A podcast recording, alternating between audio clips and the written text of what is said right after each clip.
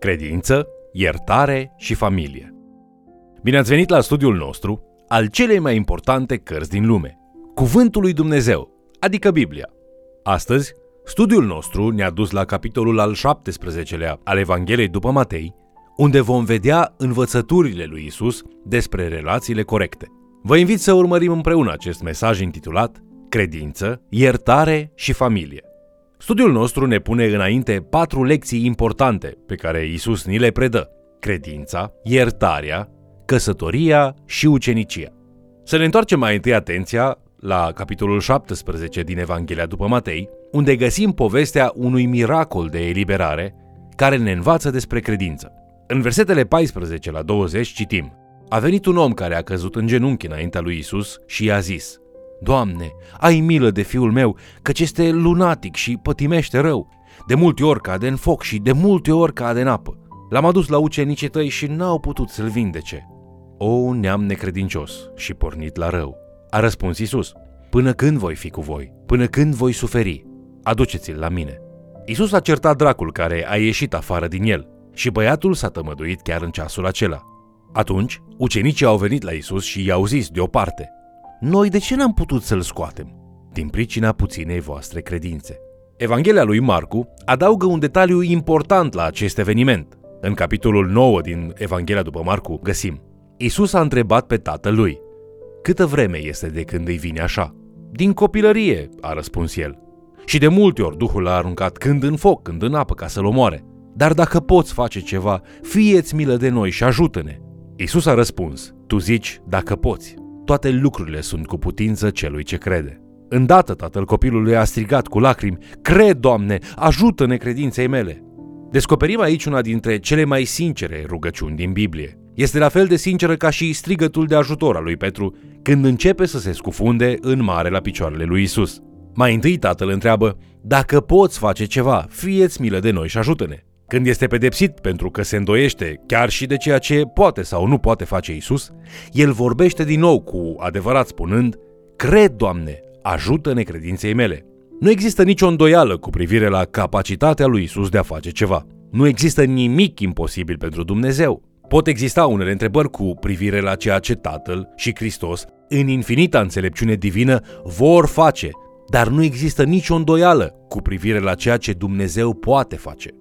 Cu toții avem un punct în care credința noastră vrea să se oprească în mod natural. La fel ca mușchii, credința are nevoie să fie lucrată, să fie stimulată, să fie întinsă. Nimeni nu are o credință perfectă. Cu toții ar trebui să ne rugăm așa cum a făcut acest părinte. Cred, Doamne, ajută-ne credinței mele. Iată cererea acestei rugăciuni sincere. Ajută-mă să mă ridic la nivelul credinței mele și să cobor nivelul necredinței mele. Rugăciunea sinceră a acestui tată și răspunsul lui Isus la această rugăciune sinceră este o frumoasă lecție de credință. Trecând la Matei, capitolul 18, versetele 15 la 20, găsim învățătura lui Isus despre disciplina bisericească. Acest pasaj esențial abordează relații importante pe care un creștin trebuie să le înțeleagă bine. Astfel citim, dacă fratele tău a păcătuit împotriva ta, du-te și mustră-l între tine și el singur. Dacă te ascultă, ai câștigat pe fratele tău. Dar dacă nu te ascultă, mai ia cu tine unul sau doi inși, pentru ca orice vorbă să fie sprijinită pe mărturia a doi sau trei martori. Dacă nu vrea să asculte de ei, spune-l bisericii. Și dacă nu vrea să asculte nici de biserică, să fie pentru tine ca un păgân și ca un vameș. Adevărat vă spun că orice veți lega pe pământ va fi legat în cer și orice veți dezlega pe pământ va fi dezlegat în cer. Vă mai spun iarăși că dacă doi dintre voi se învoiesc pe pământ să ceară un lucru oarecare, le va fi dat de Tatăl meu care este în ceruri. Căci acolo unde sunt doi sau trei adunați în numele meu, sunt și eu în mijlocul lor. În acest pasaj, Isus pune mare preț pe ajutorarea credincioșilor pentru a-și depăși căile păcătoase. Amintindu-ne ce a spus deja Isus în Matei capitolul 7 despre faptul că trebuie să te judeci mai întâi pe tine însuți, găsim aici un sfat suplimentar pentru a-i ajuta – dacă fratele sau sora ta se face vinovat de un păcat, du-te la fratele sau sora prinsă în păcat și vorbește-i în particular despre această problemă, evitându-i rușinea publică. Dacă nu vor să asculte, ajută-i mai departe, aducând martori care să stabilească adevărul situației. Dacă tot nu vor să asculte, ajutați-i aducând problema în fața bisericii și cerând congregației să încerce să se înțeleagă cu ei. Abia atunci, dacă refuză să asculte chiar și întregul corp al creștinilor, ar trebui să fie îndepărtați de părtășia creștină. Scopul este răscumpărarea, în fiecare etapă, fie ea chiar și ultima. Dacă acea respingere finală a părtășiei aduce pocăință, trebuie să iertăm, așa cum ne spune Pavel în 2 Corinteni, capitolul 2, versetele 6 la 8. Este destul pentru omul acesta pedeapsa care i-a fost dată de cei mai mulți. Așa că acum este mai bine să-l iertați și să-l mângâiați, ca să nu fie doborât de prea multă mâhnire. De aceea, vă rog să vă arătați iarăși dragostea față de el. Parabola care urmează învățăturii sale despre disciplina bisericească arată că Isus are în vedere acest ultim act de milă pentru păcătos. În Matei, capitolul 18, versetele 23 la 35, găsim un om care are o datorie enormă și este în pericol de a fi aruncat în închisoarea datornicilor. Acest lucru atrage după sine consecințe nefaste pentru el și pentru întreaga sa familie. Datornicul cedează în fața creditorului său și imploră milă și timp. Omul căruia îi datorează banii este mișcat de compasiune și îi anulează datoria imensă. În drum spre casă însă, bărbatul la cărui datorie a fost iertată întâlnește un om care îi datorează doar o mică sumă de bani. Îl apucă de gât și îi cere rambursarea imediată. Când acesta nu poate plăti, este aruncat în închisoarea datornicilor. Acest lucru nu-i convine omului care i-a iertat datoria atât de mare. Îl cheamă din nou pe omul iertat și îi contestă refuzul de a ierta atât de puțin, când el fusese iertat pentru mult mai mult. Isus încheie parabola spunând, Și stăpânul s-a mâniat și l-a dat pe mâna chinuitorilor până va plăti tot ce datora. Isus o interpretează pentru noi în felul următor în Matei, capitolul 18, cu versetul 35. Tot așa va face și Tatăl meu ceresc, dacă fiecare din voi nu iartă din toată inima pe fratele său. Nu sunteți perfecți, așa că vor exista acele momente în care va trebui să rostiți aceste cuvinte vitale. Am greșit, îmi pare rău, mă vei ierta? Sau, ai greșit, am fost rănit, dar te iert. Aveți obligația de a îndrepta lucrurile cu tovarășul vostru creștin. În Matei, capitolul 18, versetele 21 și 22, Petru îl întreabă pe Isus: Doamne, de câte ori să iert pe fratele meu când va păcătui împotriva mea? Până la șapte ori? Isus i-a zis, eu nu zic până la șapte ori, ci până la 70 de ori câte șapte. Acum, nu este vorba de 449 de momente în care să ierți și apoi să-l lovești pe făptaș cu o cărămidă.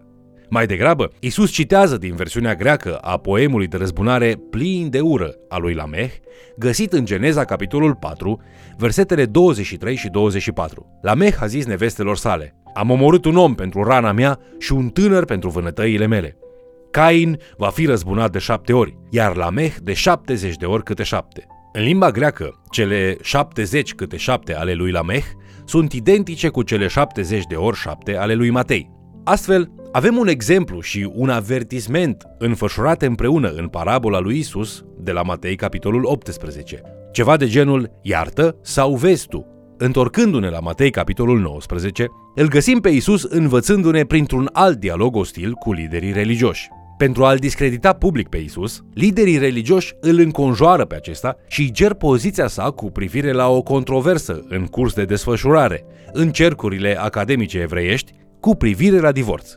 Ei întreabă în Matei, capitolul 19, cu versetul 3. Oare este îngăduit unui bărbat să își lase nevasta pentru orice pricină? În Deuteronom, capitolul 24, Moise permite divorțul pe baza depravării umane și a nevoii de a proteja femeile de bărbați cu inima împietrită. Deoarece ei înțeleg greșit rațiunea din spatele edictului lui Moise cu privire la divorț, Isus îi pune la punct. În esență, Isus le spune, trebuie să vă întoarceți la Geneza și să considerați căsătoria așa cum trebuia să fie la început, dacă vreți să înțelegeți căsătoria așa cum ar trebui să fie acum. Căsătoria este o relație providențială, concepută de Creator pentru a fi o legătură permanentă. Căsătoria a fost ideea lui Dumnezeu. Isus spune în Matei capitolul 19 cu versetul 6, Așa că nu mai sunt doi, ci un singur trup. Deci ce a împreunat Dumnezeu, omul să nu despartă. Căsătoria este o instituție care se referă în primul rând la cinstirea lui Dumnezeu în relațiile noastre, nu la folosirea relațiilor pentru a ne satisface dorințele egoiste. Avem tendința de a aborda aproape orice în viață gândindu-ne ce câștig eu din asta. Când oamenii decid să se căsătorească, se gândesc adesea ce va face această persoană pentru mine. Atunci când cel în cauză devine convins că viața lui sau a ei va fi îmbunătățită prin căsătorie, el face acest pas. De obicei, oamenii se angajează în căsătorie așa cum se angajează în majoritatea celorlalte lucruri, în mod egoist. Isus spune că dacă vrei cu adevărat să înțelegi căsătoria, trebuie să o abordezi din această perspectivă. Cum va fi onorat Dumnezeu în această căsătorie? Cum îl pot glorifica pe Dumnezeu în felul în care îmi gestionez căsnicia? Cum mă pot comporta în căsnicia mea pentru a oferi căminul pe care Dumnezeu îl dorește pentru copiii mei? Stabil, sigur, iubitor, grijuliu, permanent centrat pe Dumnezeu. În Matei, capitolul 19, versetele 16 la 20, ajungem la o povestire care se găsește în trei din cele patru evanghelii. Conducătorul tânăr și bogat sau tânărul bogat. Un tânăr binecuvântat cu toate binecuvântările materiale ale vieții și ale statutului, vine și cade la picioarele lui Isus. El spune, învățătorule, ce bine să fac ca să am viața veșnică. Isus face referire la cele 10 porunci. Tânărul știind că lipsește ceva spune, toate aceste porunci le-am păzit cu grijă din tinerețea mea. Ce mai lipsește? Răspunsul lui Isus îl cutremură pe acesta. Dacă includem și contribuția lui Marcu din relatarea sa, citim. Privindu-l, Isus l-a iubit și a zis, îți lipsește un singur lucru. Du-te, vinde tot ce ai și dă săracilor și vei avea astfel o comoară în cer. Apoi, vino și urmează-mă. Ne-am putea întreba, de ce îi spune Isus acestui tânăr să facă aceste cinci lucruri? Du-te, vinde, dăruiește, vino și urmează. Spune Isus că aceasta este singura cale de a avea viață veșnică? Nu. Există un nivel în care Isus ne cere totul. Trebuie să fim dispuși să renunțăm la tot, inclusiv la propriile noastre vieți, de dragul împărăției lui Dumnezeu. Un evanghelist celebru a spus că, indiferent de luptele care pot apărea în viață pe măsură ce suntem transformați în chipul lui Hristos, nimeni nu vine la Isus cu ceva ascuns în spate. Nimeni nu vine la Isus spunând, orice în afară de aceasta, Doamne. Când venim spunând, orice altceva în afară de aceasta, Doamne, acesta este chiar lucrul pe care Dumnezeu îl alege pentru a fi luat în considerare. Isus îi cere tânărului conducător bogat să se pocăiască de faptul că trăiește viața pentru sine și să se întoarcă să trăiască viața pentru Dumnezeu.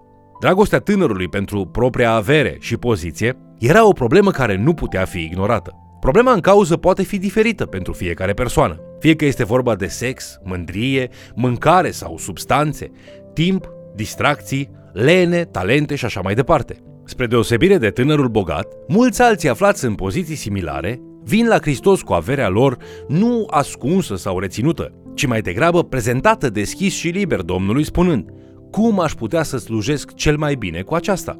Acesta este costul uceniciei. Al alege pe Isus înseamnă a alege să-L urmezi mai presus de toate celelalte lucruri. Banii tăi sunt banii Lui. Timpul tău este timpul Lui. Tu ești al Lui și tot ceea ce ai de fapt este al Lui. Totuși, speranța și promisiunea scripturilor este că acest sacrificiu nu este nimic în comparație cu bucuria veșnică de a-L cunoaște pe Dumnezeu în Hristos Isus, Domnul nostru. La final, întrebați-vă, sunt relațiile mele guvernate pentru gloria lui Dumnezeu? Mă străduiesc să-i ajut cu milă pe ceilalți credincioși să depășească păcatul în umblarea lor de credință? Urmăresc eu integritatea maritală, astfel încât căminul meu să fie un loc în care valorile lui Dumnezeu sunt păstrate și învățate? Există ceva pe care îl prețuiesc mai presus de Dumnezeu? Există ceva la care nu aș fi dispus să renunț pentru el? Nu pleca astăzi trist, așa cum a făcut tânărul bogat. Dacă te simți copleșit, cere ajutorul lui Isus, așa cum a făcut tatăl disperat. Doamne, cred, ajută necredinței mele. Ascultă de Isus. Întoarce-te la El cu pocăință și găsește-ți bucuria veșnică. Vă mulțumesc pentru că ați fost alături de noi studiind Cuvântul lui Dumnezeu. Ce provocare! Astăzi și în fiecare zi stăm în fața lui Dumnezeu și suntem chemați să fim dispuși să sacrificăm tot ceea ce suntem și avem pentru scopurile sale. Ce vom face? Vom spune, da, Doamne, cum te pot servi cel mai bine? Sau ca tânărul cel bogat, ne vom întoarce și vom pleca? Te invit să ne urmărești în continuare și, de ce nu, să mai chem cel puțin o persoană să ni se alăture.